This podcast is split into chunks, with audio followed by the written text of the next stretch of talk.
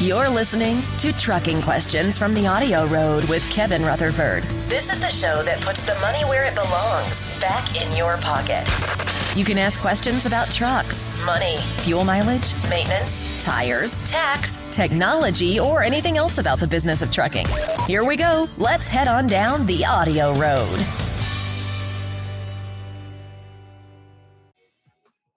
Welcome to the program. I'm your host, Kevin Rutherford. The website is letstruck.com. The show, well, it's all about the business of trucking. If you've got questions about trucks, money, fuel mileage, maintenance, tires, taxes, technology, or really anything else you can think of, you've come to the right place. That's what we do here. We take your calls and we answer your questions about all of those things and many more. In fact, anything that has to do with you and your business and your money. And uh, we're going to get to those calls and questions in just a little bit. But before we do, I have a little bit of an open I want to talk about today. And this is one of those topics that, based on my feedback, I know I'm on the right track. And, and I fought this topic for a long time, thinking that it wasn't a part of what we did here because our, our primary focus is business and the business of trucking and then secondary is the trucking lifestyle, everything that goes along with that. And I fought the idea of talking about health, but based on my feedback, people either absolutely love when I talk about this topic or they absolutely hate it. And honestly, that lets me know I'm on the right track. If we're in the middle, I'm probably just compromising on most things when I have people who love what we're doing and people who hate what I'm doing, it it usually is a much more important topic and it's going to help more people. So just to let you know though, the the the show will always be about business and trucking. But I have to say that if I could give you one piece of advice to help you in your business or your career in trucking, it would be to start working Uh, just a little bit on your health every day.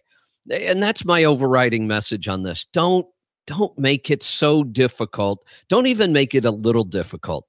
Start so slow that you won't even notice. And I'm going to give you a couple ideas on that today, but I but I want to let you know just personally for me, I've been through this times in my life, up and down, staying healthy, eating right, then getting busy at work and putting it off and not realizing it until I get to the point where I notice that I'm not being very productive anymore. And sometimes it, I've gone years. And, and I'm I'm going to quit that. Um, when I look at 2014, the company itself, Let's Truck, had an amazing year in 2014. But if I'm honest with myself, it wasn't because of me it was because of the work of the rest of the Let's Truck team. Aaron and, and Lisa did tremendous things last year. Uh, all of our uh, employees and partners helped out tremendously.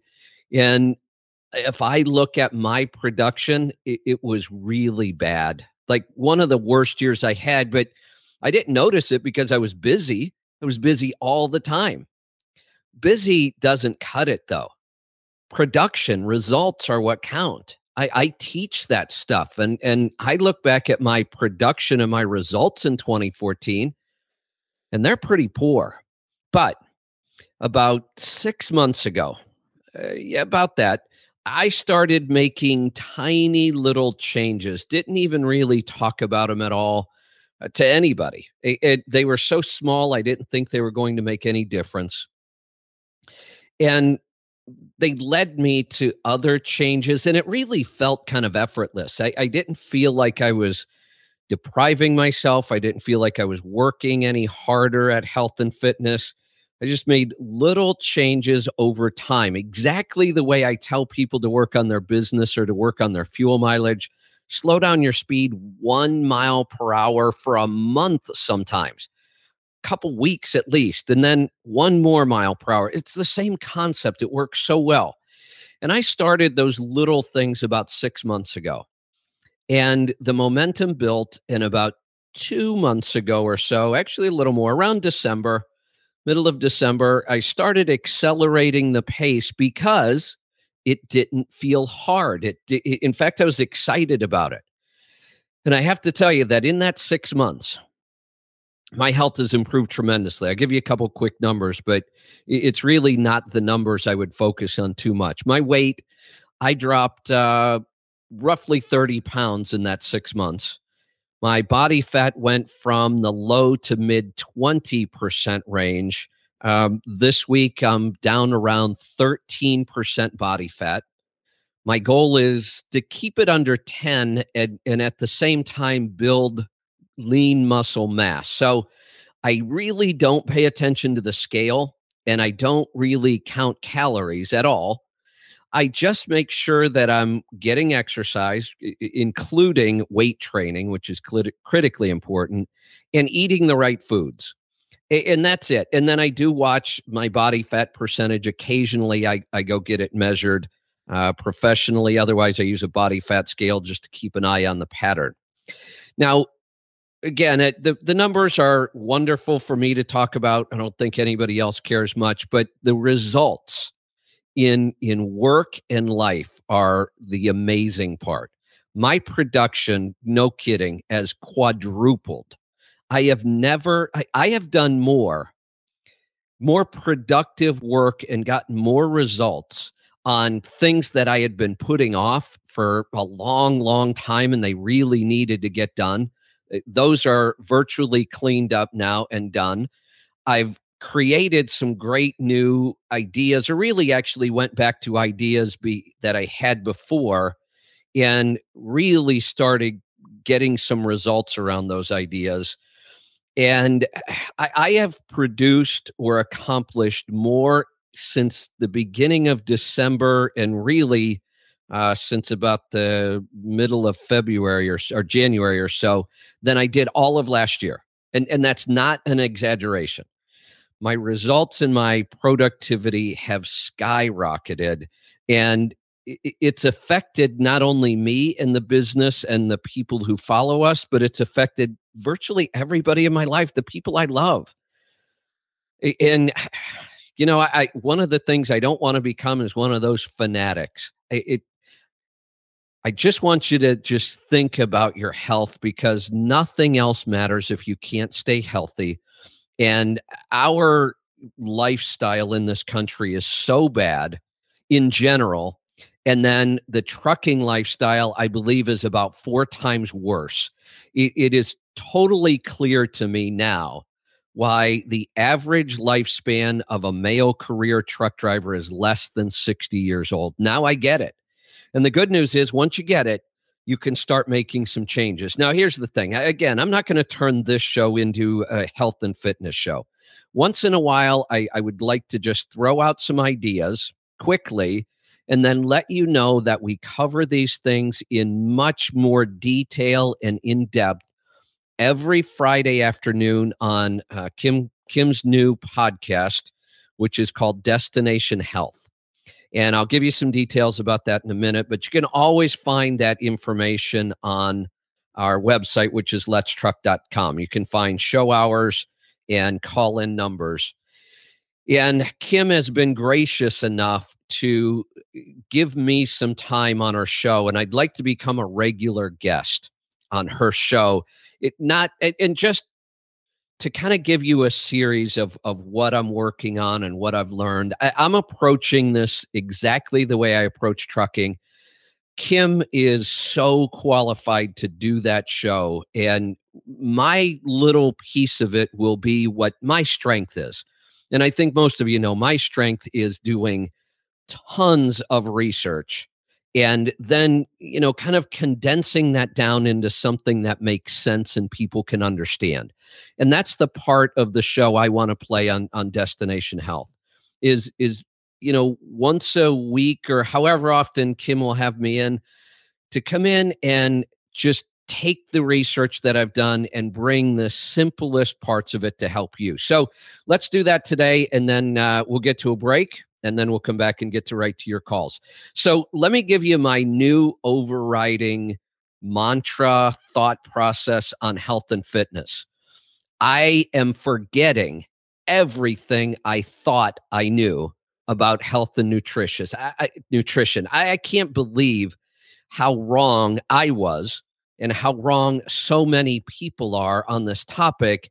And the good news is there's a way to figure all this stuff out with all the hype and all the garbage that's out there. And that's something I'm going to talk a, lot about on Kim's show in the beginning. But I just just have an open mind, forget what you think you know, and be willing to look at some new things. And then we need to use some common sense and mo- most importantly, listen to our own bodies and see what works. I want to give you a couple things though to just be thinking about.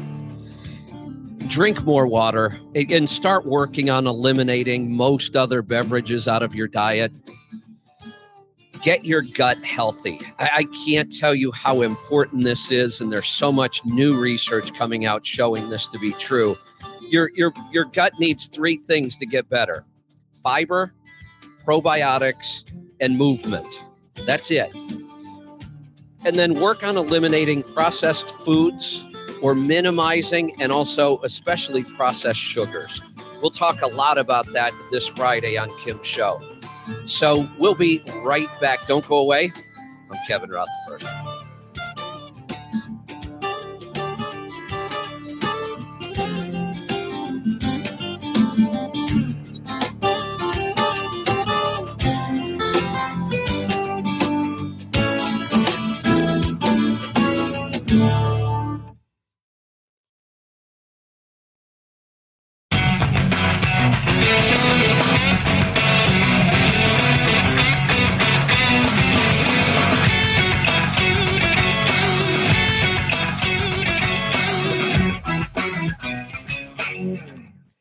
Welcome back. I'm Kevin Rutherford. As promised, we're going to get right to the phone calls. Let's start off in Massachusetts today. Ron, welcome to the program.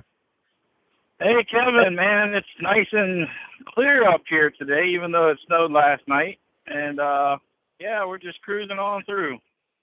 Excellent. Uh, same thing here. You know, um, I, I love the weather here in the gorge, the Columbia River Gorge. And, and one of the things you realize you, you just kind of have to put up with is that typically, you know, from about November to literally almost June most years, it's what we call winter, which is really mild, but a lot of rain here in the gorge, just that little drizzle, misty stuff all day long. And I don't know what happened um, you know, like the East Coast is getting pounded with with real winter weather. The weather here in Oregon has kind of changed too. We've been really, really clear, sunny, beautiful blue skies, and and just kind of well, cool. But you know, days are getting up into the mid 50s, and and nights are dropping down into the low 30s. But I, I couldn't ask for better weather. Yeah, well, um, I think that that big, huge earthquake that caused the tidal wave in Japan, I think it made the Earth wobble, and that's what we're seeing over the past few years, as far as the the polar vortex, you know, that happened last year, and all these, uh, you know, changes in timing of the weather. Uh, the Inuit Indians uh, say it's uh, their their their sky has changed and um, yeah. that's kind of an indication that the Earth is on a little wobble, kind of like a top that gets uh, momentarily interrupted. You know, it wobbles a little bit and then it comes back and spins. Yeah, very cool. You know, and that that's certainly entirely possible. It it makes more sense than most of the uh, climate change stuff we've been hearing about for years. Um, well, as far as I'm concerned, I know the East Coast has has had a brutal winter, but uh, as far as the weather here in the gorge, let it wobble away. Yep. Uh, you know, it, it's the integrity of, of the whole system, you know, the Earth's system and everything. And I kind of want to segue into that, you know, integrity uh, in us in everything that we do, you know, whether it's um, doing our own sports or doing our own health and fitness, or if it's doing business, um, you know, there's there's a lot of different thought processes and a lot of different opinions about how to think about things and how to make decisions. And I wanted to bring up the ethical thought process and how it can affect your business. You know, by making uh, making unethical decisions, you know, they come back to bite you in the butt when you're not making good ethical decisions doing your taxes, you might get away with it for a while, but eventually it's going to catch up to you. And and in communication, uh, there's a lot of unethical things that we say, uh, or or just wrong things that we say, and and that's going to come back sooner or later. You know, the guy that you're chewing up today might be the the, the butt that you kiss tomorrow in, in this world. And a lot of people should start thinking about that, especially when they're talking about brokers and they're talking about, you know, the, the large carriers that everybody likes to bash. Um, you never know. You might end up having to work for one of them one day. Yeah, that's a very good point. Just the whole idea of ethics in business, you know, in general, and and I'm a believer that that almost everything in life, and even like we were just talking about the weather, just about everything is cyclical. It goes up and down, and it swings from sometimes from extreme to extreme. And one of the things we saw, I believe, kind of starting in the 80s and 90s was the extremes in business of profit is everything greed and and and you know I, I, people used to say business is greedy and i used to say well no it's not capitalism is is clearly the the best you know business form on the planet it's led to more prosperity and better lives for more people than any other system but I think we saw a lot of extremes in capitalism and, and we saw crony capitalism from the government. We saw greedy capitalism from big business. And we're we're, you know, suffering all the consequences of that now in many ways. But the good news is I'm seeing a real shift. And I have been for eh, almost a decade now. Little by little, you're seeing you know, the, there's a great book out on the market called Conscious Capitalism. And that whole move of, you know, things like companies that for every one pair of shoes they sell, they donate a pair. Uh, companies really, really giving back to, to their communities. We're seeing more of that. And that is such a positive sign that, you know, we maybe we hit that extreme and we're heading back towards the middle and and ultimately we'll probably go too far the other way at some point but that'll be years and years and years down the road so i'm pretty optimistic about you know our business environment in general in this country and somewhat in the world and and i'd like to make sure that you know our group here our tribe gets that understand it stands it and is kind of on the leading edge of it because it's still early. So I love the fact that you brought this topic up. It's a great one. Um, yes, and and you know one of the things that that spurred this conversation was was hearing a lot of the stories about the the brokers. You know, one broker will offer a load, a second broker will offer a load, and they'll be totally different. Then you find out what the shipper really paid for it you know, and they're lying to you. You know that that's a part of that ethical business practice. You know, they're just straight up saying I'm all in at eight hundred dollars, when really they're getting paid two thousand to move it, and you know you're in a you're in an area where it, it deserves at least fifteen hundred. You know, and, and right. the, those those types of things pit the uh, it makes the the relationship between the carriers and the brokers that much worse. Just like the the carrier that will play the broker, you know, say, hey, I got the load, I'm going to go pick it up right now, and then never shows up because he didn't like the rate and he just wants right. to screw the guy over. And we yeah, see a lot you know, of that. Absolutely, and and let me, you know, when I I've, and I've looked at broker, you know, business practices for years and years. I was a broker for a while, and I didn't like that side of the industry. And and back then, I I didn't know enough to realize that I didn't have to operate the way everybody else did. I could have operated differently, but I, just didn't know enough back then. Now I do. And the way I see it, if I were ever to go back into brokering, which I won't, but if I did, I would adopt one of two business models. I would either adopt the model that says, look, I, am going to work more as an agent and I am going to set my percentage and work directly with some carriers as more of their sales agent. I'll go out and find your freight. You tell me what you like. I'll go work on it because that's my strength. I can go sell this stuff. And we will negotiate a straight percentage. You'll see exactly what the shipper's paying, and I'll take my percentage. That that's one model that I would work under. Or the other extreme that I would go to would be you'll never hear the words out of my mouth, I, am all in, or this is all I've, because I'm going to work on the other extreme. What I make is none of your business. And I don't mean that to be mean, but it, it, just let's get rid of all that garbage because that's what leads to all the lying. And then we're wondering who's telling the truth and who isn't. I would either work on the agent model with a straight percentage, where I would work like any other business and just say, wait a minute, my profit is none of your business. I don't ask you how much you're making. I have freight to move, and you tell me what you're willing to move it for because the carrier is the one that should be setting prices it, because they're the ones that are providing the service. You know, we don't walk into McDonald's and tell them how much we want to pay them for a Big Mac and we sh- we should probably spend less time in McDonald's anyway. But we we have it backwards, and then everybody wants to know how much the broker is getting, and and that's that shouldn't be how this works. That's what leads to all this anger and confusion, and who's lying and who isn't.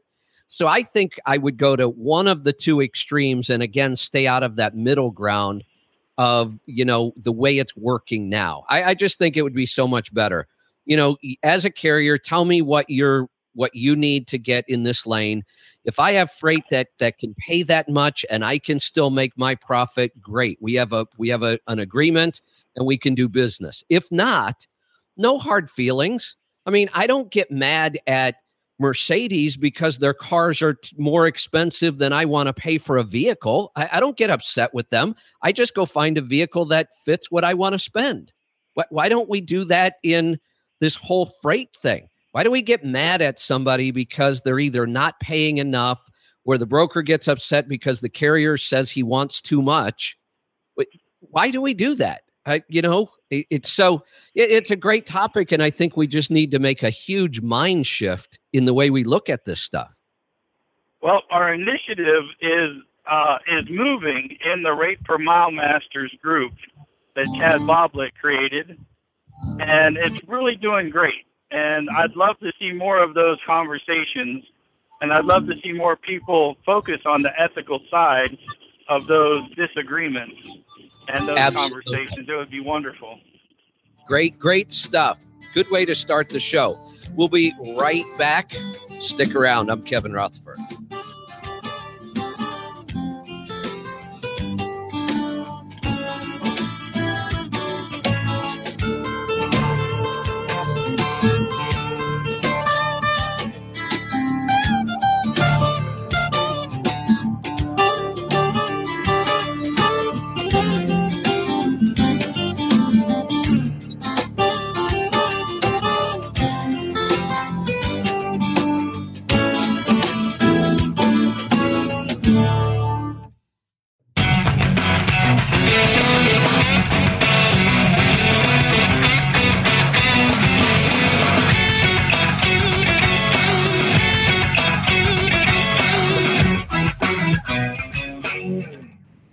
Welcome back. I'm Kevin Rutherford. The website is letstruck.com. Quick comment about ethics and kind of tie it into my open.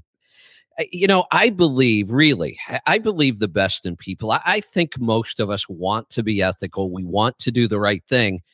One of the things that gets in the way is when we feel like we're stressed, we're under pressure, we're out of time, which kind of describes most people in business in this country today. And going back to that theme I always talk about counterintuitive thinking. When you are so busy and so stressed in business, you don't think you can squeeze in one more thing. That's when we start taking shortcuts that can start to border on unethical. And even though your intention isn't to be unethical, it will be perceived that way by other people. And there are other issues, but th- but that's a big one. And one of the things I found is even though I took time out of my day to eat better, shop better, and get more exercise, my productivity skyrocketed.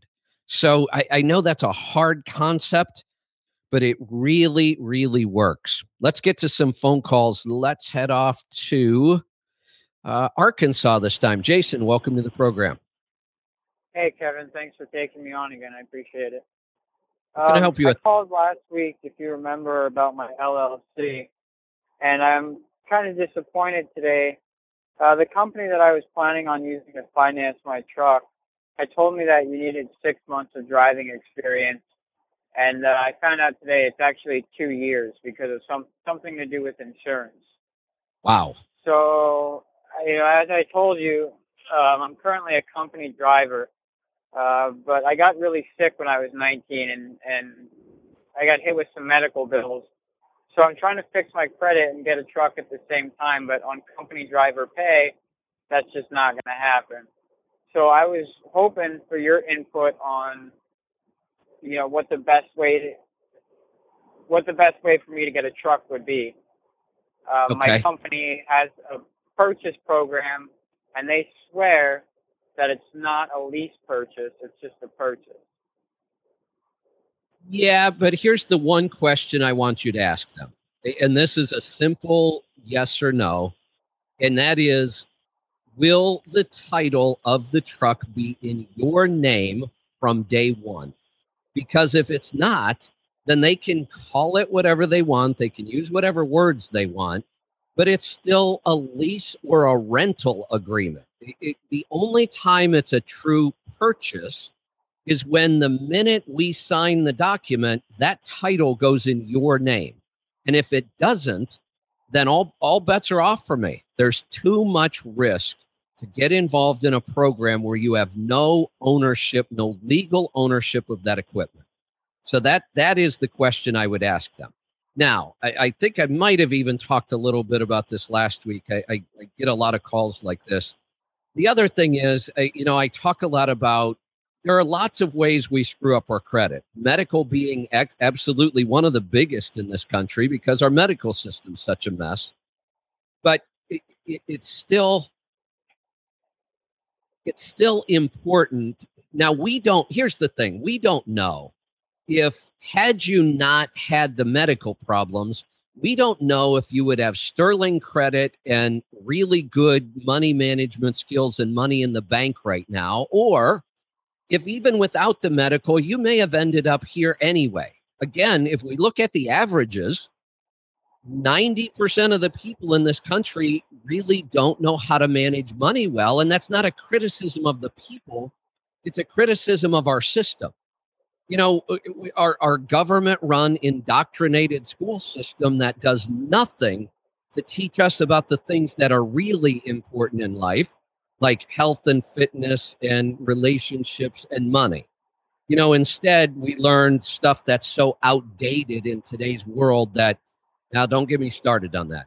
So, you know, don't feel like you're alone. But my guess is that even without the medical, you may have been close to this same situation anyway. And that is one of the biggest reasons for failure in business is that people just weren't ready financially. And, most people say it's it's under capitalization. You don't have enough cash. I don't think that's true. I think, in fact, many people starting with a lot of cash screw up worse than people who have to scrimp and borrow money because they have access to all that money and they just blow right through it. So I agree that financial issues are the biggest reason for failure, but I don't believe it's how much cash you have when you start. I believe it's how much knowledge you have around money and finances and, and how it affects business. Well, that's good news because money can be difficult to come by, but knowledge is free and it's everywhere. So you know, based on our conversation last week and our conversation right now, I still think your best bet would be to just take a step back and be patient and go through some of the programs I talk about. Go through Dave Dave Ramsey's money management stuff. You know, uh, He's got some really good stuff. Dave stuff. Ramsey. Dave Ramsey, yeah. He's got uh, he's got a book called Total Money Makeover, and and it really helps you right where you are right now, whether you're totally broke and you know the your money runs out before the month is over, which happens to a lot of people. That's where he's going to help you. Then then the other book I want to recommend around money, but it's not as important right now, but it wouldn't be bad if you could be working on them both. This is more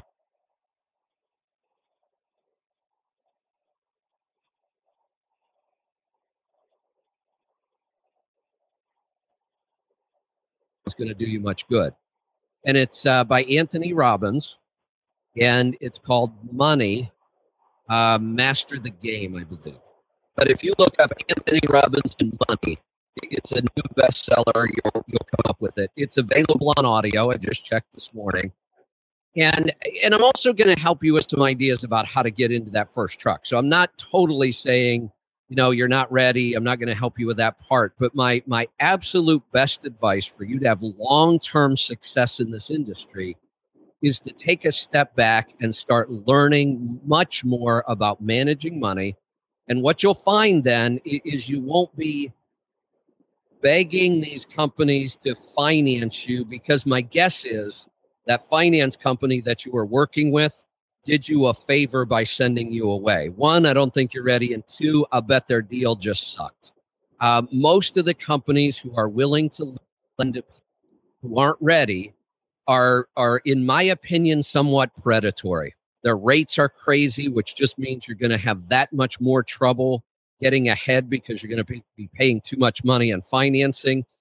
A lot of these third party leasing companies are not only expensive, but the trucks they tend to get seem to be about the worst of the bunch. So I think it was a good thing that you didn't get financed. Now, let me give you what I consider to be the best way to get a truck and get into this industry. And it is having a minimum of 50% cash to buy the truck preferably 100% cash. And I know that sounds crazy to most people, but we have to change our thinking because I have hundreds of stories of people who are in your position no cash, bad credit, not making enough money they thought to ever save any money. And yet they read the book, they followed some of Dave Ramsey's advice on budgeting, they were patient, they started gaining knowledge while they were getting their, their finances in order. And I have uh, just hundreds of stories who people that saved as much as $20,000, went out and bought a truck for cash, and they're just killing it today. I mean, they're they are doing amazing. I, I've had I've got one story. A guy paid four thousand dollars for a truck, put another 5000 into it over time as he had the cash flow he kept working as a company driver had the truck sitting there bought it for dirt and and put you know he had less than $10000 into it when he got started he had a little over $9000 total invested and in his first year as an owner operator he grossed over 200000 and he netted over 80 which is a phenomenal story. That that doesn't happen very often, but that's possible. I have hundreds of stories that people saved, you know, 50%, bought a truck for $15,000 and and made 65 or 70 in their first year. So it, it really is a much better way to go. So if, if you don't have my program yet, I highly recommend you get it because it will outline all the steps. It will give you a timeline. It will get you give you a checklist to work against. Uh, everything is in there that you need.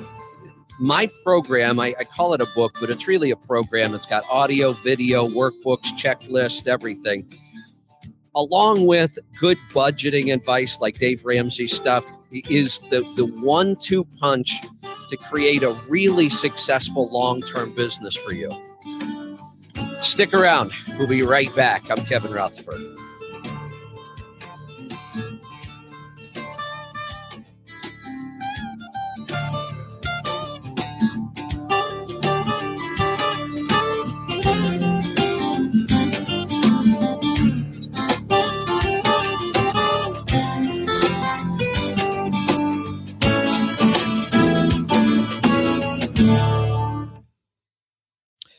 All right, quick heads up. We are heading into the final segment. At the end of this segment, I will say, I'm done. I'm out of here. I got to go. Uh, don't hang up. We'll come back and record another hour. And right now, we are just loaded with questions. So if you're not already in the queue, I can tell you, you you're not going to get through today. Um, the show is getting a lot more popular on the recorded hours, so it's starting to look like the uh, the the live show where people have been trying for months to get through. So what I recommend um, when we send out that text, we usually send it out a half hour before. You can call into the show 15 minutes prior, and it's getting to the point where you're going to need to probably get in in that first 15 minutes before we start the show and press one right away. Uh, good news for me and I won't have to waste a lot of time asking for more questions, but uh, that that'll give you an idea of how to get in. Let's uh, go ahead and get back to it.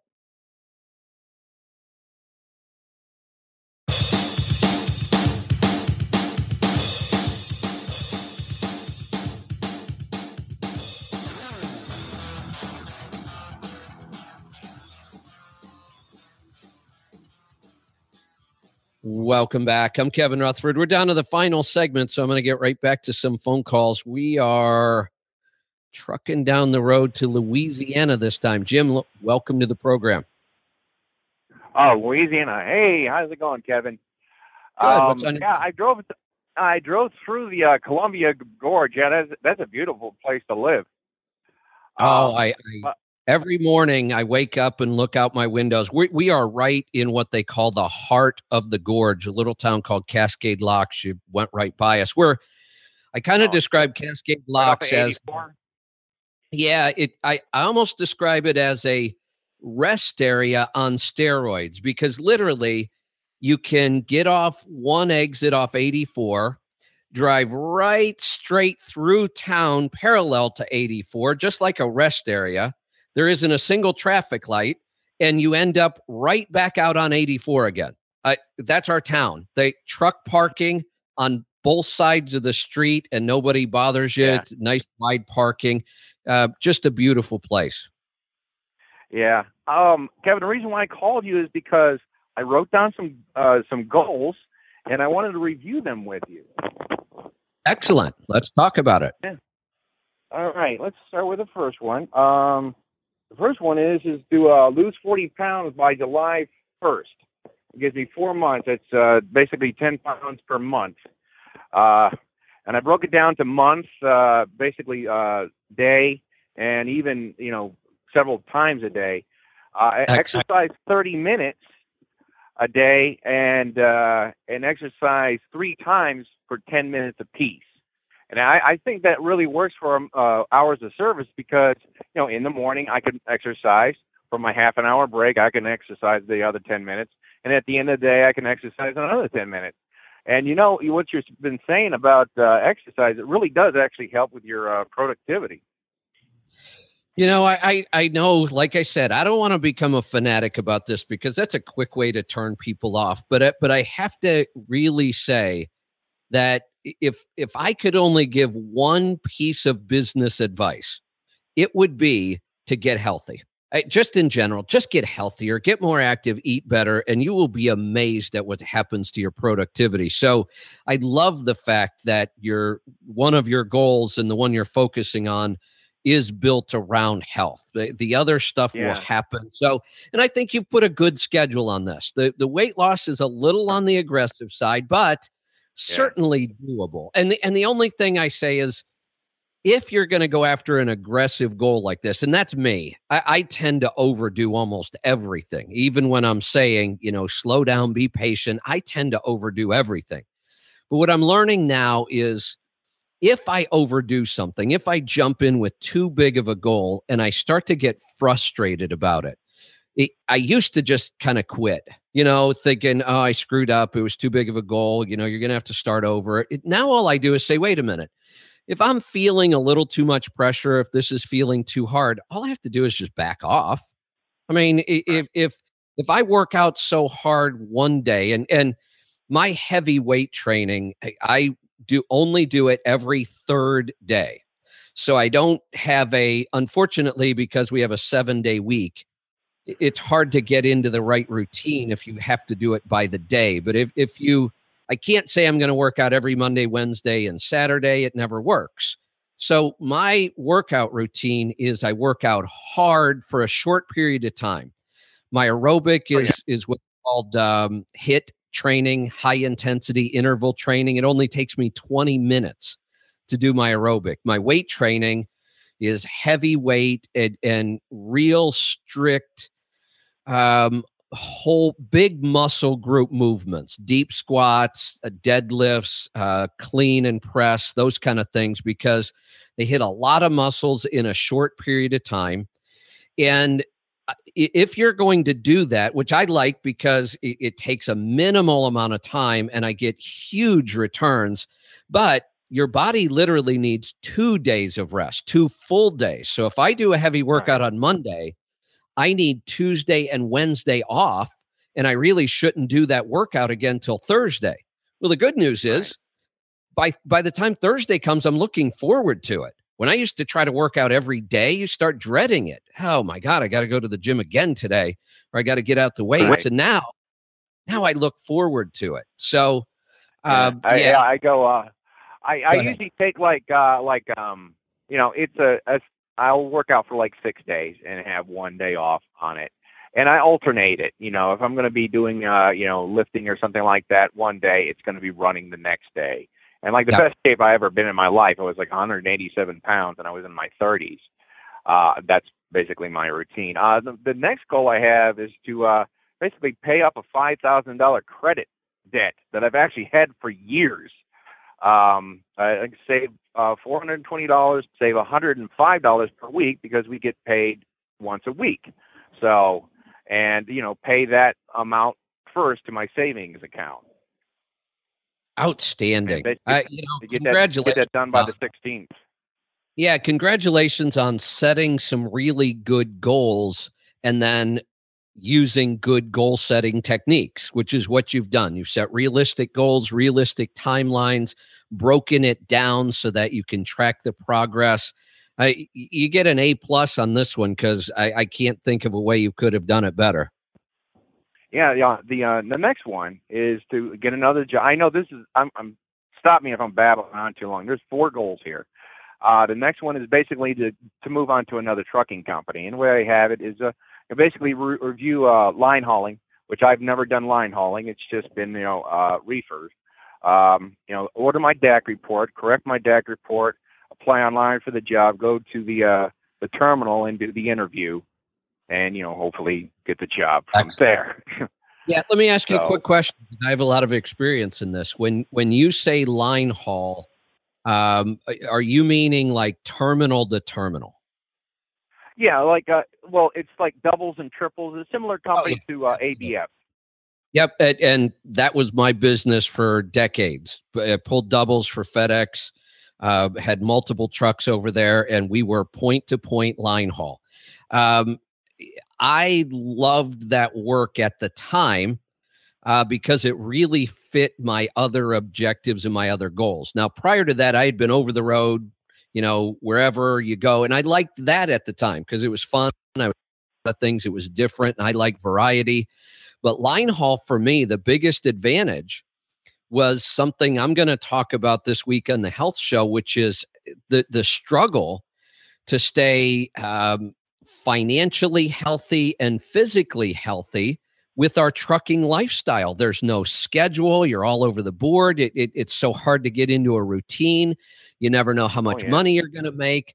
But in line haul, all of that changed. I had an absolute schedule. I know when I went to work. I know when I came home. I knew what days I worked, what days I didn't. And I knew exactly how much money I was going to make. And for me, yeah, yeah. I, I, I moved into that line haul because one of my other goals was starting another business, which was my accounting and tax service at the time. And had I been over the road, I'm not going to say I couldn't have done it, but boy, it would have really been difficult. And being in that line haul environment really helped me focus on other areas of my life that I needed to get straight. So great stuff. I know you have one more, but I want to squeeze in at least one more call today. So check in with me again uh, in the near future and let's uh, check on the progress of those goals and we'll talk about your other one. I think that's a good balance too. Four goals again, little aggressive, but if, as long as it's working for you, that's the real key to all this stuff. Let's go to Alabama. Wayne, welcome to the program. Hey, Kevin. Uh, I'm pulling a 53 foot dry van, and about all the freight I haul is like five feet off of the floor.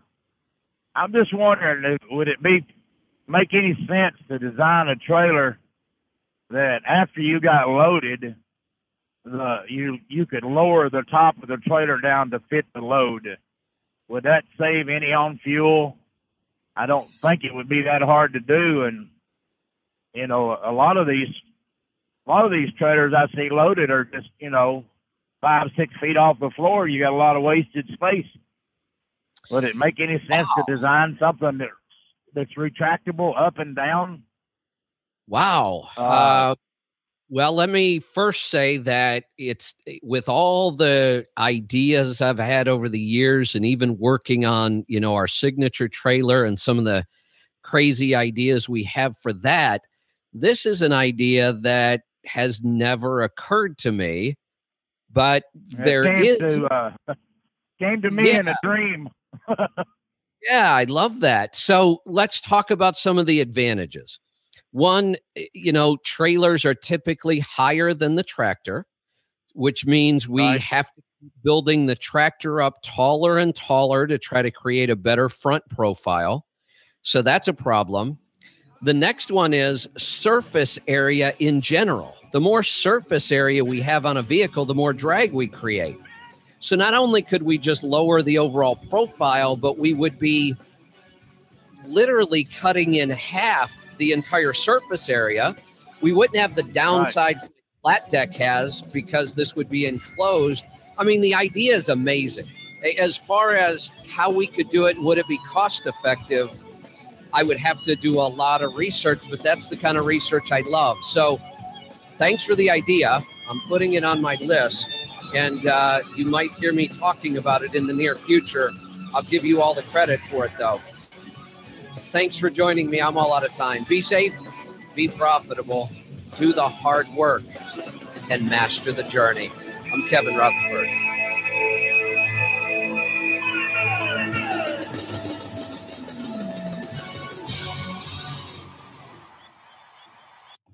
All right, everybody, hold on real quick. I just wanted to make a couple of quick notes about Wayne's idea. And oh, I was going to have Lisa get his information from him, but he looks like he hung up. So um, hopefully I'll be able to get back in touch with him because I do want to give him credit for anything that might come out of this. But uh, I guess we won't be able to get any information now. So let's go ahead and get started. Second hour of recording. Here we go.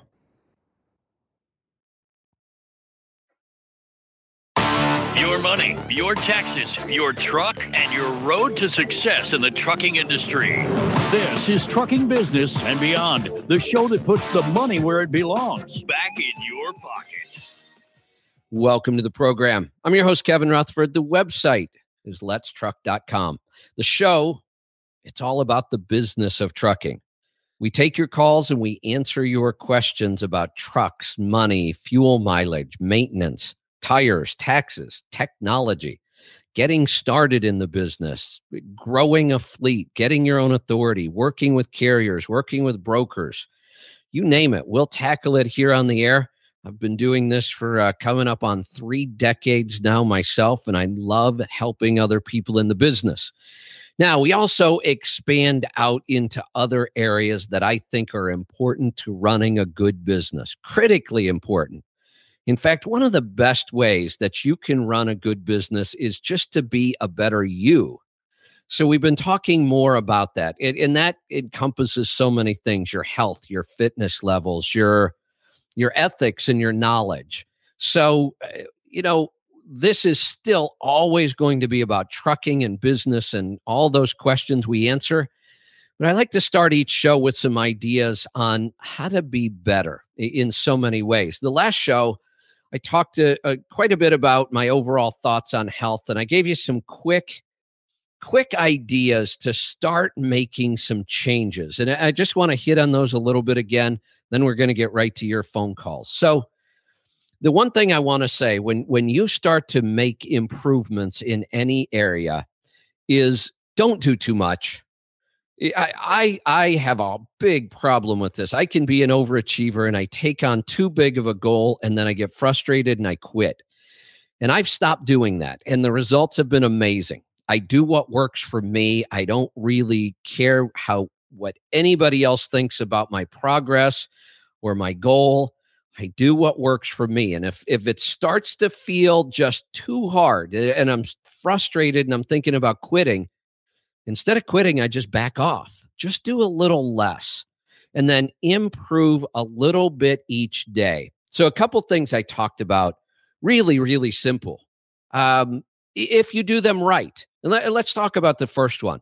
One of the clear things we could do in this country to be healthier and feel better is to drink more water.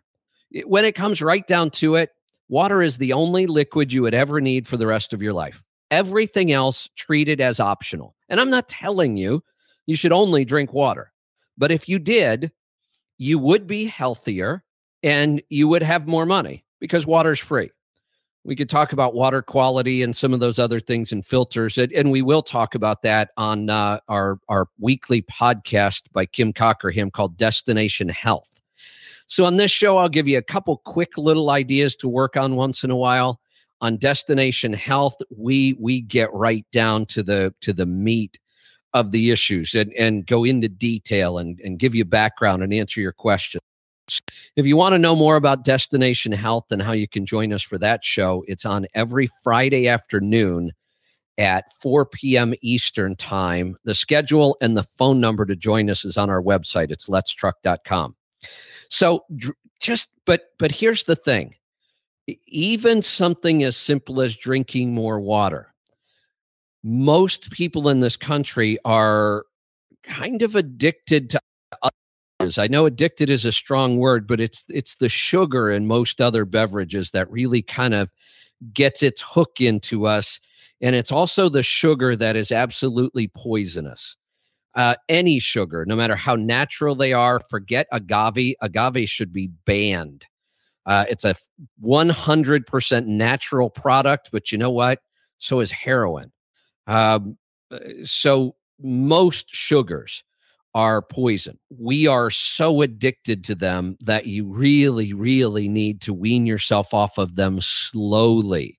They are causing so many health problems. The big ones we hear about, you know, uh, uh, insulin, um, intolerance and insulin. There's another word I was looking for where, where your body just becomes uh, the insulin doesn't work anymore. You you build a tolerance to it, and that leads to diabetes and heart problems and all kinds of things. But the other thing about sugar, it it it, it really wipes out your gut bacteria, which is where your immune system and everything else is. So don't overdo this. But if it, take a look at what you drink in a day, and it doesn't matter what anybody else drinks, doesn't matter what the national averages are. Just look at what you're drinking in a day.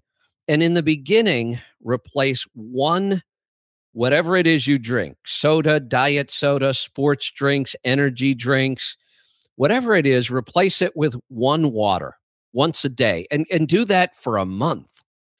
And then up it a little bit, knock out two other beverages from your diet and it, replace it with water.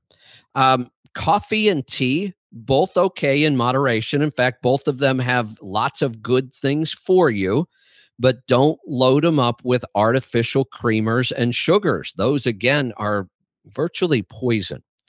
So drink more water. Um, slowly whatever works for you.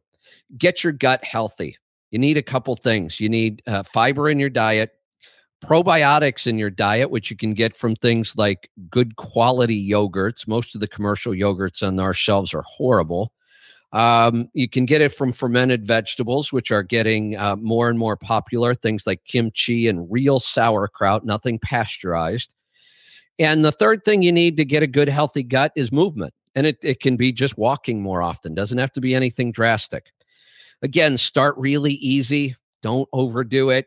Um, and then the third item, and and don't do these all at once unless you you think you can without being overwhelmed, is start start weaning yourself slowly off of processed foods and processed sugars that is the real killer in our american diet is processed foods um, this week on destination health i have so many things i want to talk about with kim uh, but one of them is the idea that that we have believed for decades that salt leads to hypertension high blood pressure and it looks like they may have gotten this one wrong. Now, I, am not telling everybody to go out and eat more salt, not at all. But I think you should be aware of some of the the new research being done, good research, that it might not have been salt all these years that was the problem. And I'm going to talk about that in much more detail because high blood pressure is one of the huge problems in our industry. So, with that said, let's get to some phone calls. Let's head off to Nebraska to get started. Al, welcome to the program. Hi, how you doing? Good. What can I help you with today? Um, I guess I got a question on getting started. Uh, actually, I purchased your program probably last September, and I went through that and read, been been kind of slowly, you know, looking into it. to drive for a company, and um, when I went to work for this company, we started off on, you know, percentage, 30, percent of the net was how we got paid. Well, I guess just recently they took us off of that and changed us over to uh, a mileage pay, straight mileage pay. So it's given me even more incentive to go out and buy my own truck so I can get back on percentage because basically we took a cut in pay when we went to mileage. Got so, it. Okay. So where are we in the in the process now? Because I think this is a a, a good idea. Um, you know, I know exactly why companies started switching to mileage pay because rates are going through the roof, and there's yep. a lot of profit in the freight, and they would just rather stabilize their their payroll yep. and keep the profit for themselves. So yep. I, know, I, I think it's a good move to get back into the game where you can take advantage because I don't see rates. I don't see anything on the horizon that's going to change this anytime soon. I mean, if you look at all the data in the industry, we have an aging driver population. Drivers die early. That's why we're talking about health so much lately. Uh, we're not getting new people into the industry the the so-called driver shortage that people have been arguing about whether it really exists for the last 20 years looks like it's going to go through the roof uh, which is good for you and i we that right. puts us on a good side of the supply and demand curve and the best way to take advantage of it is to be cashing in on some of those higher rates so i think it's a great yeah. idea kind of tell me where you are and, and what's the next thing i can help you with um, well, I guess I've uh, I went out and I I've checked out different companies, Landstar being one of them. Um, just kind of looked besides the company that I'm with. Um, just just checked, looked around. I think that staying with staying with company that I'm with is probably not a bad move. They have a good program, uh, 70 72 percent if you you know if you own the tractor and 82 percent if you own the tractor and the trailer of the gross good. revenue. And I have a very good. good idea what those revenues are being on percentage pay from before because of course they'd show us what the the net they'd show us what the net revenue was and then we'd get 30% of that. Excellent. All right, so let me get to a break and when I come back I will address that and then we'll see where we need to go from here. Stick around. We'll be right back. I'm Kevin Rutherford.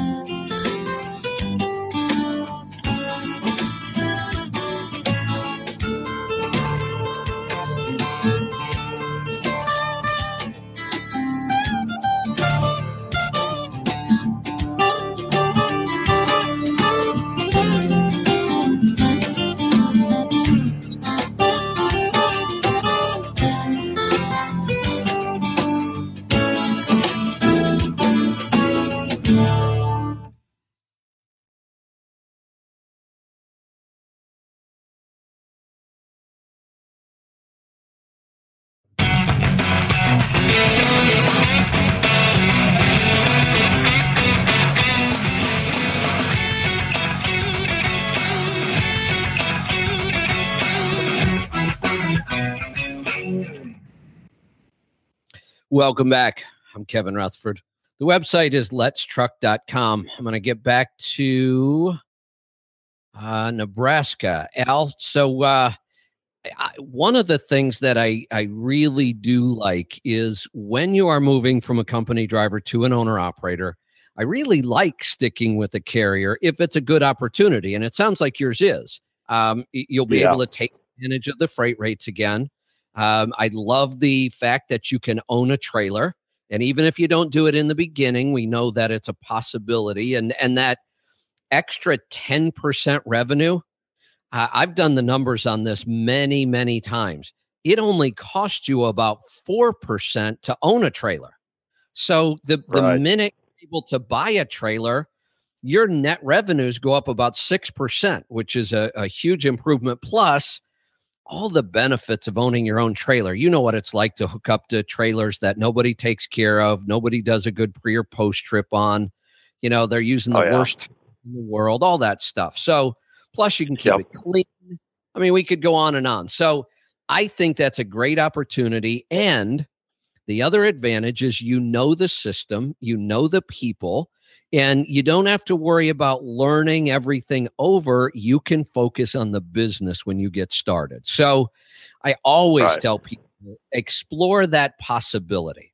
Um, it doesn't Yeah. mean you should always stay, but explore the possibility, which you've done. And- Right. and I would, unless you can find some big downside to doing it that way, I, I would say that's probably your best bet. Yeah, one of my big ups with them, with staying on with them, was the fact of we did talk about downtime and stuff on equipment. Like my equipment broke down, and they did tell me, terminal manager did tell me, he says, "Well, you know, if we've got a truck available on the company side, if your truck goes down for some major reason, he says." Uh, we can stick you back in one of our trucks. He said you'll just drop back down to the 30% of the net. He says we'll pay for the truck and the fuel and everything while your truck is down. You can drive one of ours. I said, well, that's kind of neat. Oh, that's huge. Yeah, absolutely. See, this is, I, I just want to make a point here that you will hear people in the industry say, I would never lease my truck to a carrier who has company trucks. That that is a common theme I've been hearing in this industry for decades. And it, it's just not true across the board.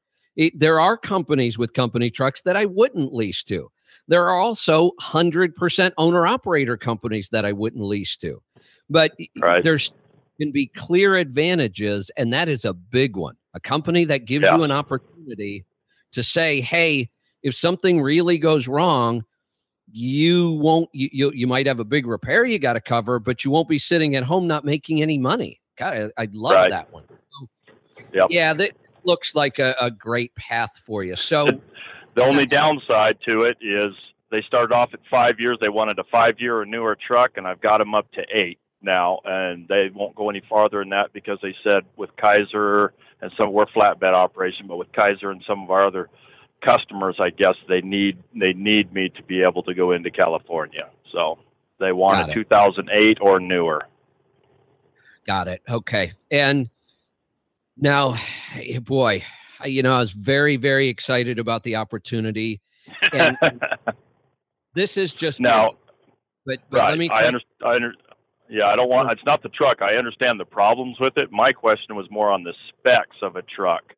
I guess Okay. was be more about. I understand the problem with the, you know, with the, especially with the DPF filters. I mean, we have them, and some of the trucks I've been driving. That's probably one of the biggest things we've had problems with is, uh, you know, is these DPF filters. So, Yep. uh, you know, and they they can and they can be expensive, but so anyway, So- I you know I understand. I would like to have gone that route and get older, and I and I still may when I get more experience under my belt and am able to run off somewhere like Landstar, who just basically bases on the condition of the truck. Yeah, which I wish we could get the whole industry to do because it's so much better in so many ways. But let's talk about where you are. And what I want to do is I want to help you with the specs. I, I want to give you another option that won't be easy, but if you could Okay. pull it off, would would be the way I would go if I I really wanted to take advantage of this opportunity. So, if I had to buy a 2008 or newer, um, and I've done a lot of thinking and about this and a lot of research. Hands down, based on everything I've seen, all the reports I read about who's breaking down the most. It, it, and I just want to be clear all these trucks break down, all these engines break down, they all have the same problems, but it's Right. a matter of degree. Some are far worse than others.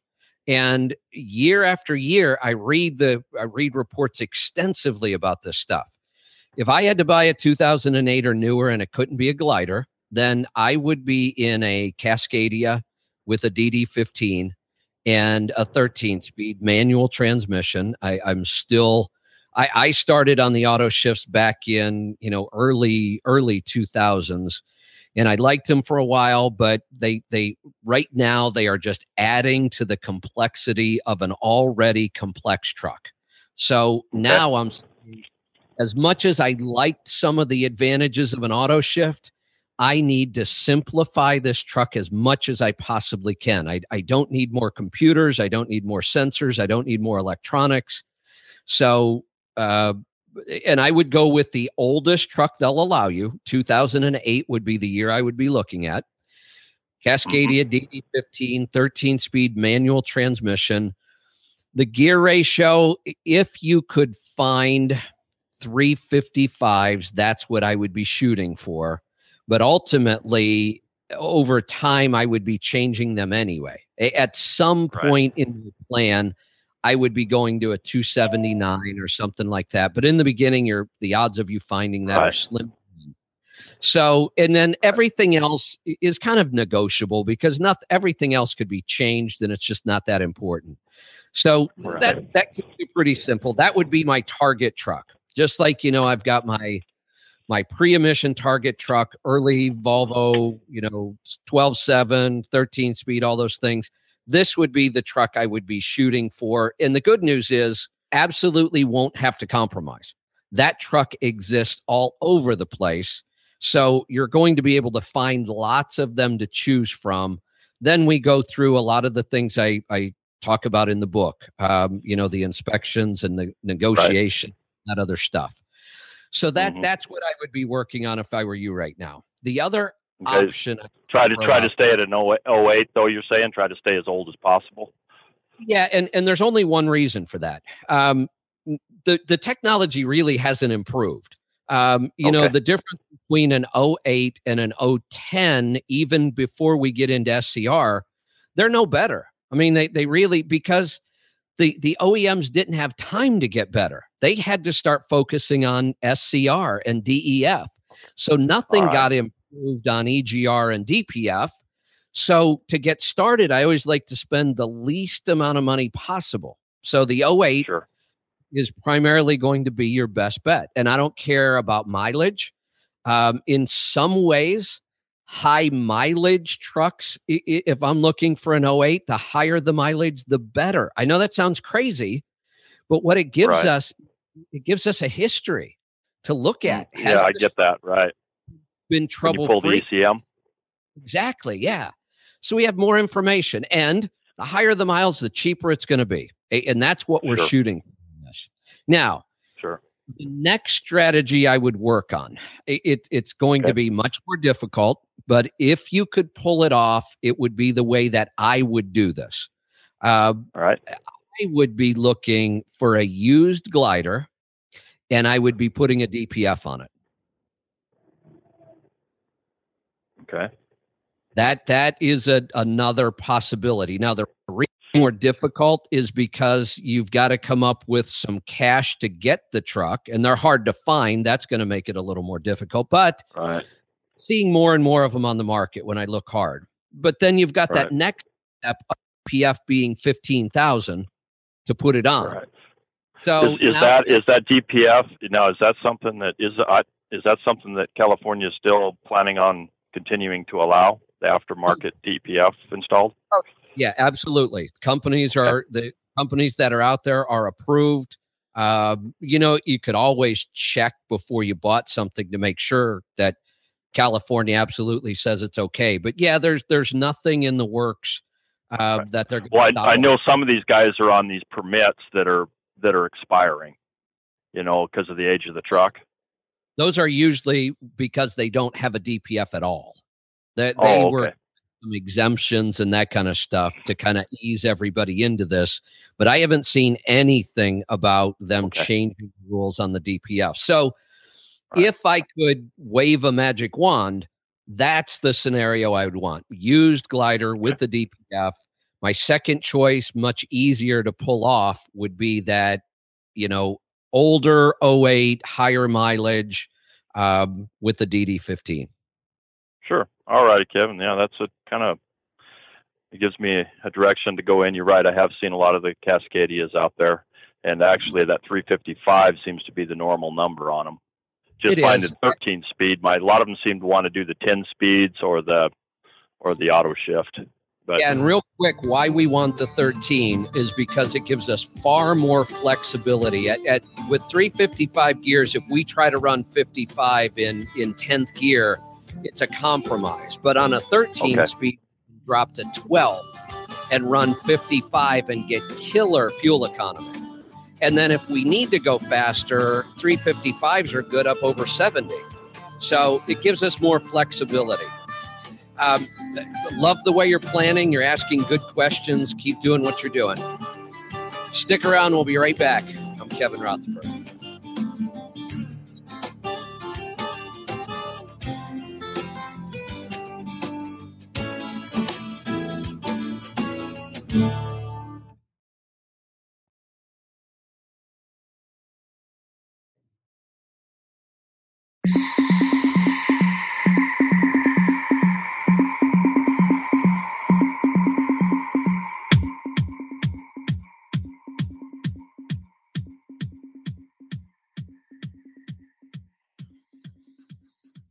Back. I'm Kevin Rutherford. The website is letstruck.com. A couple things going on at Let's Truck. Our, our podcast network is expanding. The shows are getting better all the time. You can find all the details about the shows right there on the homepage, times and phone numbers and all that stuff.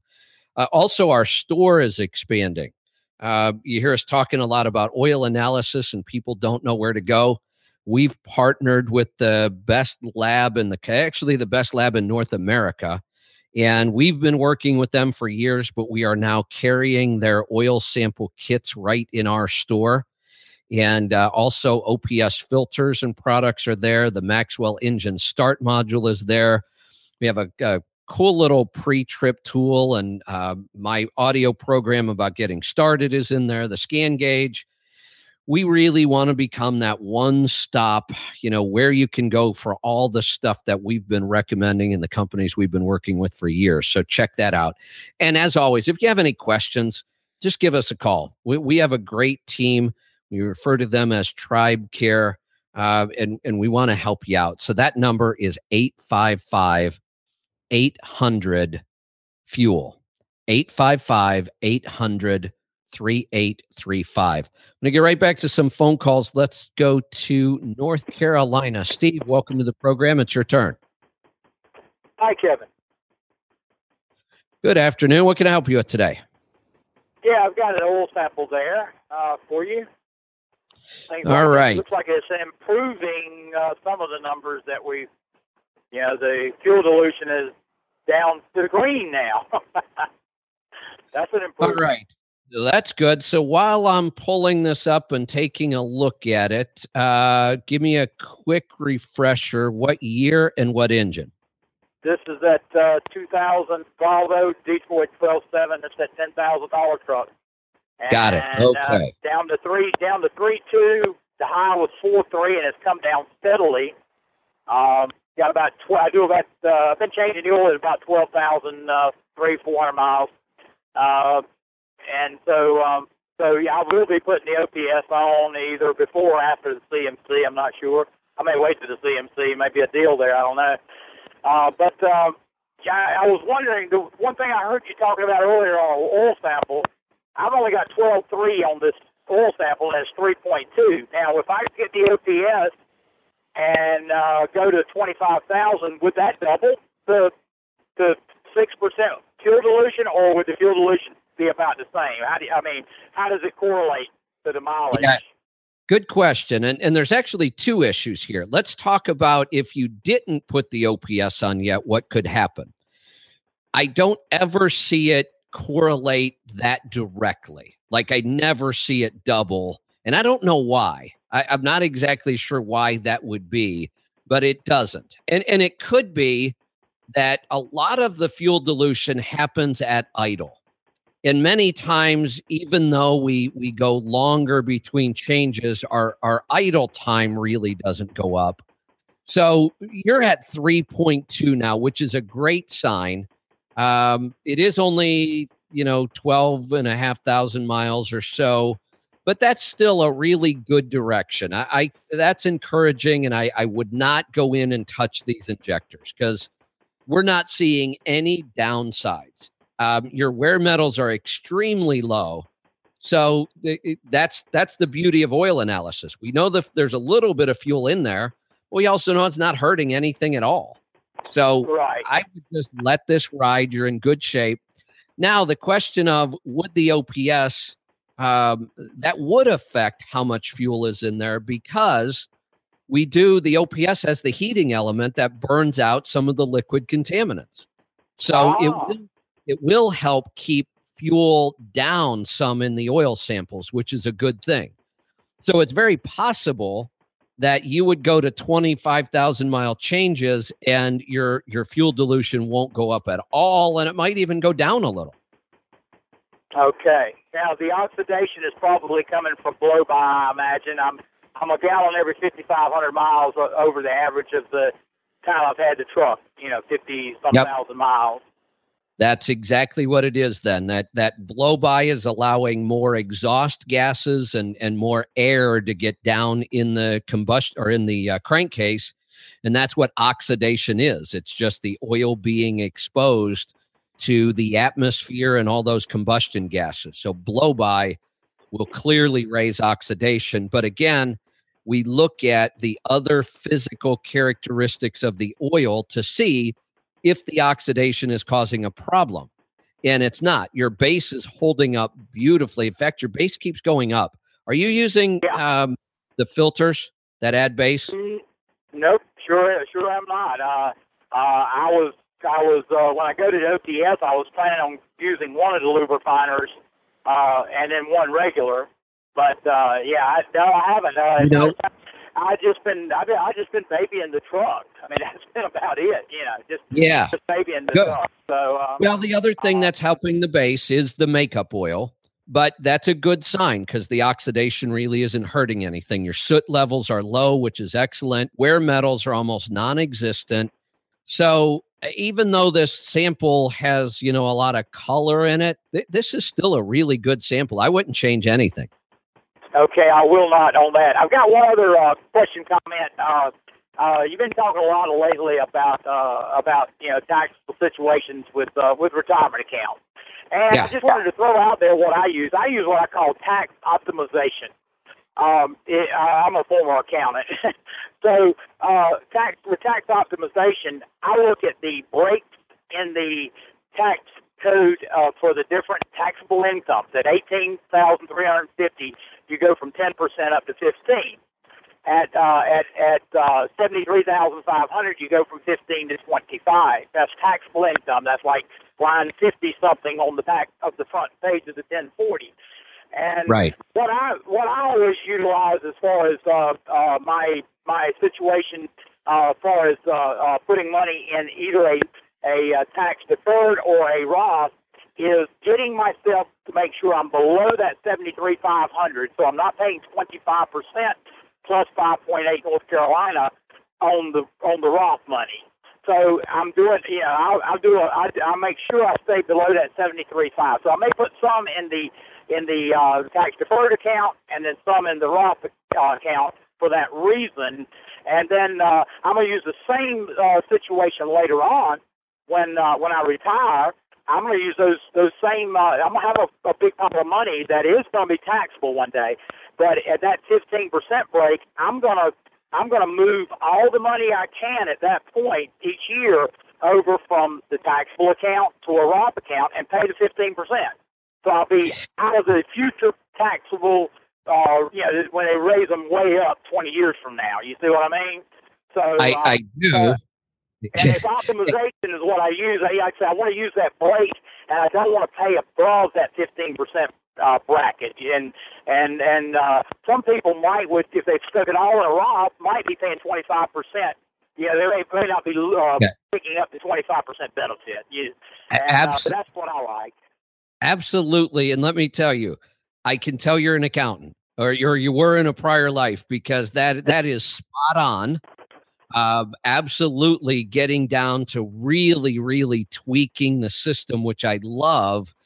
And I, I hope at some point in the history of this show we get to those kind of strategies because that that really is good stuff. But boy, trying to just trying to get people to understand the difference between a Roth and and get them to understand how the tax code actually works is is a real struggle sometimes. But boy, you have got that one spot on, and that is a great strategy. So good stuff. And uh, call me once in a while. Let's talk about those kind of things on the air. That'll help people start to ease into those. You know, I, I a lot of times I just I, I can't talk about that I'll I'll lose people. But if I can have a conversation about it once in a while, I think it really helps. Let's uh let's head off to Wisconsin. Jared, welcome to the program. Hey Kevin, I got a question for you about a glider I bought from Iowa. Okay. Um, I just cannot get any fuel mileage out of it, and I've heard on your program several different people having kind of the same issues, so I was hoping you'd give me some insight. Yeah, I can give you the best insight I have right now. Um, and I actually have somebody very, very qualified working on this problem. And let, let me give you the history. We had one truck come to us that, and I've been saying for years bring me a pre emission truck and we'll figure out why it doesn't get good fuel economy. I've been doing it forever. We have great success. And yet, this truck, I went through everything over several months. Um, we got it into Pittsburgh Power. They went through it like crazy. We got it up, you know, from low fives into like mid sixes, I think. But it was still way short of what it should have been based on the upgrades and the modifications and other things. So then we got another one. And then we we really started digging, and I think we're on the right track. We just don't have all the answers yet. And uh, actually, Bruce Mallinson's going to be joining us, and uh, he might be able to weigh in on this as well. Stick around; we'll be right back. Kevin Rutherford.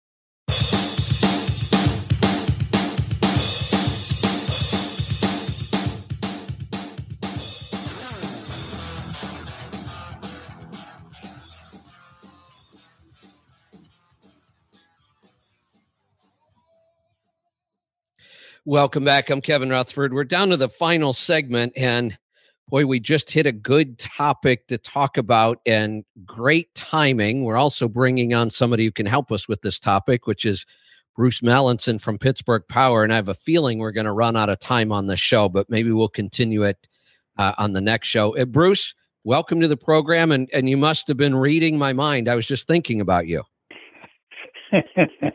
Well, that's because we just finished the owner operator snowmobile conference. Yeah, I know. I one of these years, yeah, we, you know, got to get out there. Great time, great snow, and you really need to come and watch your friend Aaron ride because he'll make you gasp. You should take a several million dollar life insurance policy out on that young man. you know, Aaron is, is uh, Aaron is good at is so good. many things that you know I have to believe he, he grew up uh, on snowmobiles. His dad owns a snowmobile shop, so I have to yeah. imagine he's a joy to watch. He can dance. He, he can dance with the snowmobile. He tells me you can give him a run though. Oh, we uh, for my age, I don't do too bad. Not too bad. Good. So, uh, and it's Good. I still enjoy it. So it's it's a great thing. It's a great time. it's a lot of fun spending time like that with owner operators away from the truck. Even though we talk trucks all evening long and during dinner and during breakfast, it's still it's a lot of fun to get the man from the truck and being enjoying some another aspect of life. Yeah, yeah, I'll bet, no question. Hey, I know you probably had something you wanted to talk about, but um, this issue with the the the gliders, um, primarily coming out of one company that, I, and I don't want to give them a black eye over this yet because I, I really don't know what's going on. But you guys have had at least one of them into your shop that I worked on really hard. You guys did a lot of work on it. We made some improvements, but we never got it where we really wanted it. And I've got another one on the line right now. Same thing. He's in the, you know, five mile to the gallon range, which just doesn't make any sense whatsoever. I don't know if you've talked to Jeff Zarley lately, but let me tell you what he thinks might be happening, and he's doing a lot more work on it. He believes that because of this huge demand for 12.7 engines, that parts are getting harder to come by, and that that some of these shops seem to be mixing and matching components that shouldn't be put together uh, injectors, cams, all kinds of different parts, things from the marine side. And he just feels like we're, we're getting enough components mismatched that the engine's running and we're not seeing any obvious problems, but it's just not running the way it should. What do you think about all this? Well, you know, there are several different DDEC fours. A DDEC four is not a DDEC four. There's an MK, a Beak. And we're finding some are better than the others. And yes, there is a shortage of parts right now. There are no Detroit injectors and no Detroit cylinder kits or rebuild kits. Wow, that's we're scary. we're building two right now. So uh, maybe I shouldn't say this, but a company called Mahle, it's a German-owned company. They're they do have a plant in Detroit. They make all the Cummins cats in Detroit steel top pistons, not the aluminum, but the steel piston, which just about every engine has now. And so we're buying parts directly from them, or, or we can't build engines. Well, and you know, just as a question, because I talked about this a little the other day, I, I absolutely love the 12.7, hands down my favorite engine. But is it is it easier to get parts and are we seeing better supply on cats or is it are we fighting the same thing with the cat engine as well? Well trying to get a SysNZ cat core is uh, very hard to do. We have we're buying the complete trucks now. We just bought one in mississippi to get the engine and transmission. Now we have to go get it. Yeah. So yeah. when, when you take the price of an engine and and to build to build one the way we build, we tell people it's like thirty-five thousand dollars. Right. And people shun at that, plus the core. So we've been Yeah. getting prices on cat cores as high as twelve thousand. So we try Wow. to find them for eight, eight to nine thousand. Yeah, the six NZ is the hottest thing out there now for Peterbilt and Kenworth gliders. So trying to Yeah. find the core is a problem. And the other thing is, uh, a friend of mine from the snowmobile conference, unfortunately, he broke down in Denver and had Detroit rebuild his engine, and it did not make it one trip, and they had to do it again. He was down for something like six weeks for an in chassis with a clutch, twenty nine thousand dollars. A wow 13 liter DDEC four, 29,000 in chassis with a clutch and a bull gear. So Wow. we're going to complete out of chassis and we're doing, uh, whenever we magnaflux the block, magnaflux the crank, line bore the block, surface the block, square the block, counter bore the block, polish magnaflux and straighten the crankshaft and balance the rods and balance the pistons because when you get six connecting rods now from the OEM, you might get two from Singapore, two from Mexico, and two from China. And the weights are different. So we balance every one of them. Hey, Bruce, you just gave Um, me a really good idea, though. Um, you obviously know all that stuff you're just talking about, which almost everything you just mentioned is something uh, those are things that never get done on most in frames uh, or out of frames i mean most people are just not doing that kind of stuff and it, it's amazing stuff it was what you helped us build our first signature engine and if you remember we did a really good video about that and and people love that video and and we stopped kind of producing it because of just cost and mailing and all that other stuff. But I, I think I want to go back and grab that video, and we should. Um, what do you think about you and I doing a little, maybe like a webinar, kind of a recorded um, thing where the video will be a part of it, and we'll talk about those processes. And I think that would be a great education for people. I think we should make a new video because a lot of things have changed since then. And we could do we, that. We, with our engineers, we have the capability of making that video. And someday you just need to fly into Pittsburgh and I'll pick you up at the airport and let's do it. Let's just set a date. And you know what? I'm heading to the East Coast and we're going to be there a while with Louisville coming up. And then, you know, here's probably the best time. When we finish Louisville, we're not coming home because the, you know, we really only have April and then May, the beginning of May is the CMC why don't we just plan on me coming to Pittsburgh right after or or soon after Louisville and we'll do that. We'll come in and make some really cool videos like that. Mm-hmm. I have commitments. I don't come I don't get back until Pittsburgh. You know, I kind of semi retire in the winter here. Okay, um, let's let's uh, let's talk about that you and I off the air because I think we'll we'll figure it out. We'll work on our schedules and we'll figure out when we can do that. And if I have to fly in some other time, I will. So let me ask. The 9th of April would be perfect. April uh, 9th. Okay, go ahead. So, it, what about just kind of reaching here to give people more options? What about building N14s right now? Running into the same stuff? No, no problems there you know, that's a rock solid engine.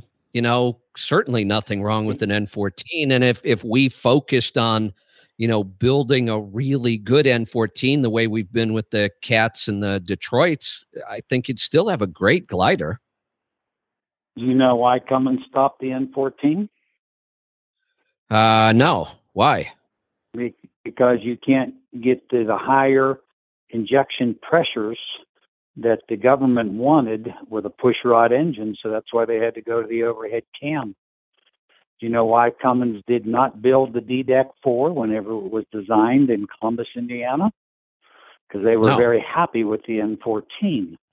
So the engineer, and he was a KTA engineer, he went on with John Deere, and John Deere then decided not to get involved, and then it went on to Penske. But that the DDEC 4 was designed at Cummins. Wow. So that's that's the N14. Oh yeah, I thought I told you that. Yeah. That's where the DDEC 4 actually came from. But Cummins well, was very happy with the N14.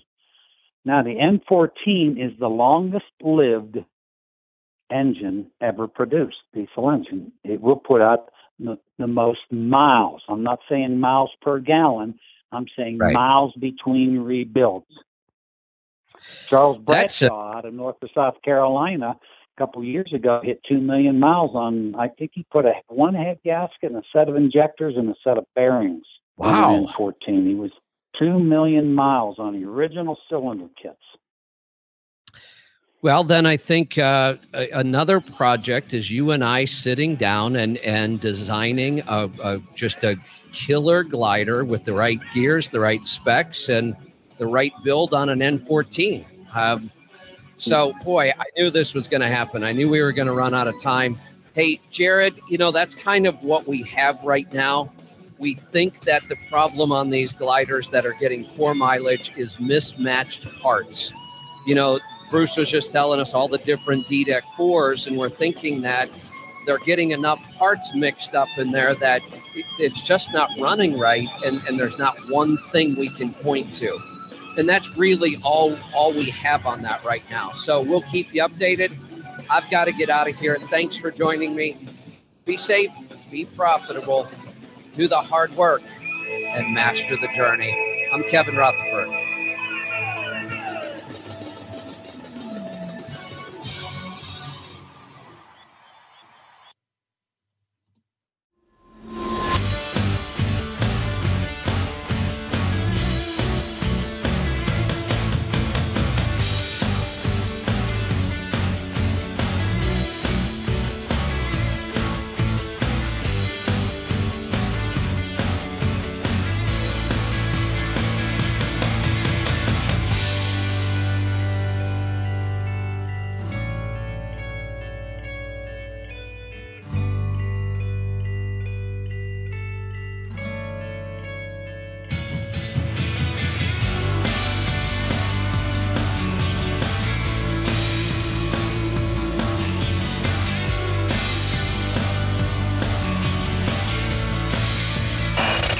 For tuning in to the Audio Road. If you have any questions, give us a call at 855 800 FUEL. That's 855 800 3835. Check out the website at letstruck.com and find us on facebook.com slash letstruck.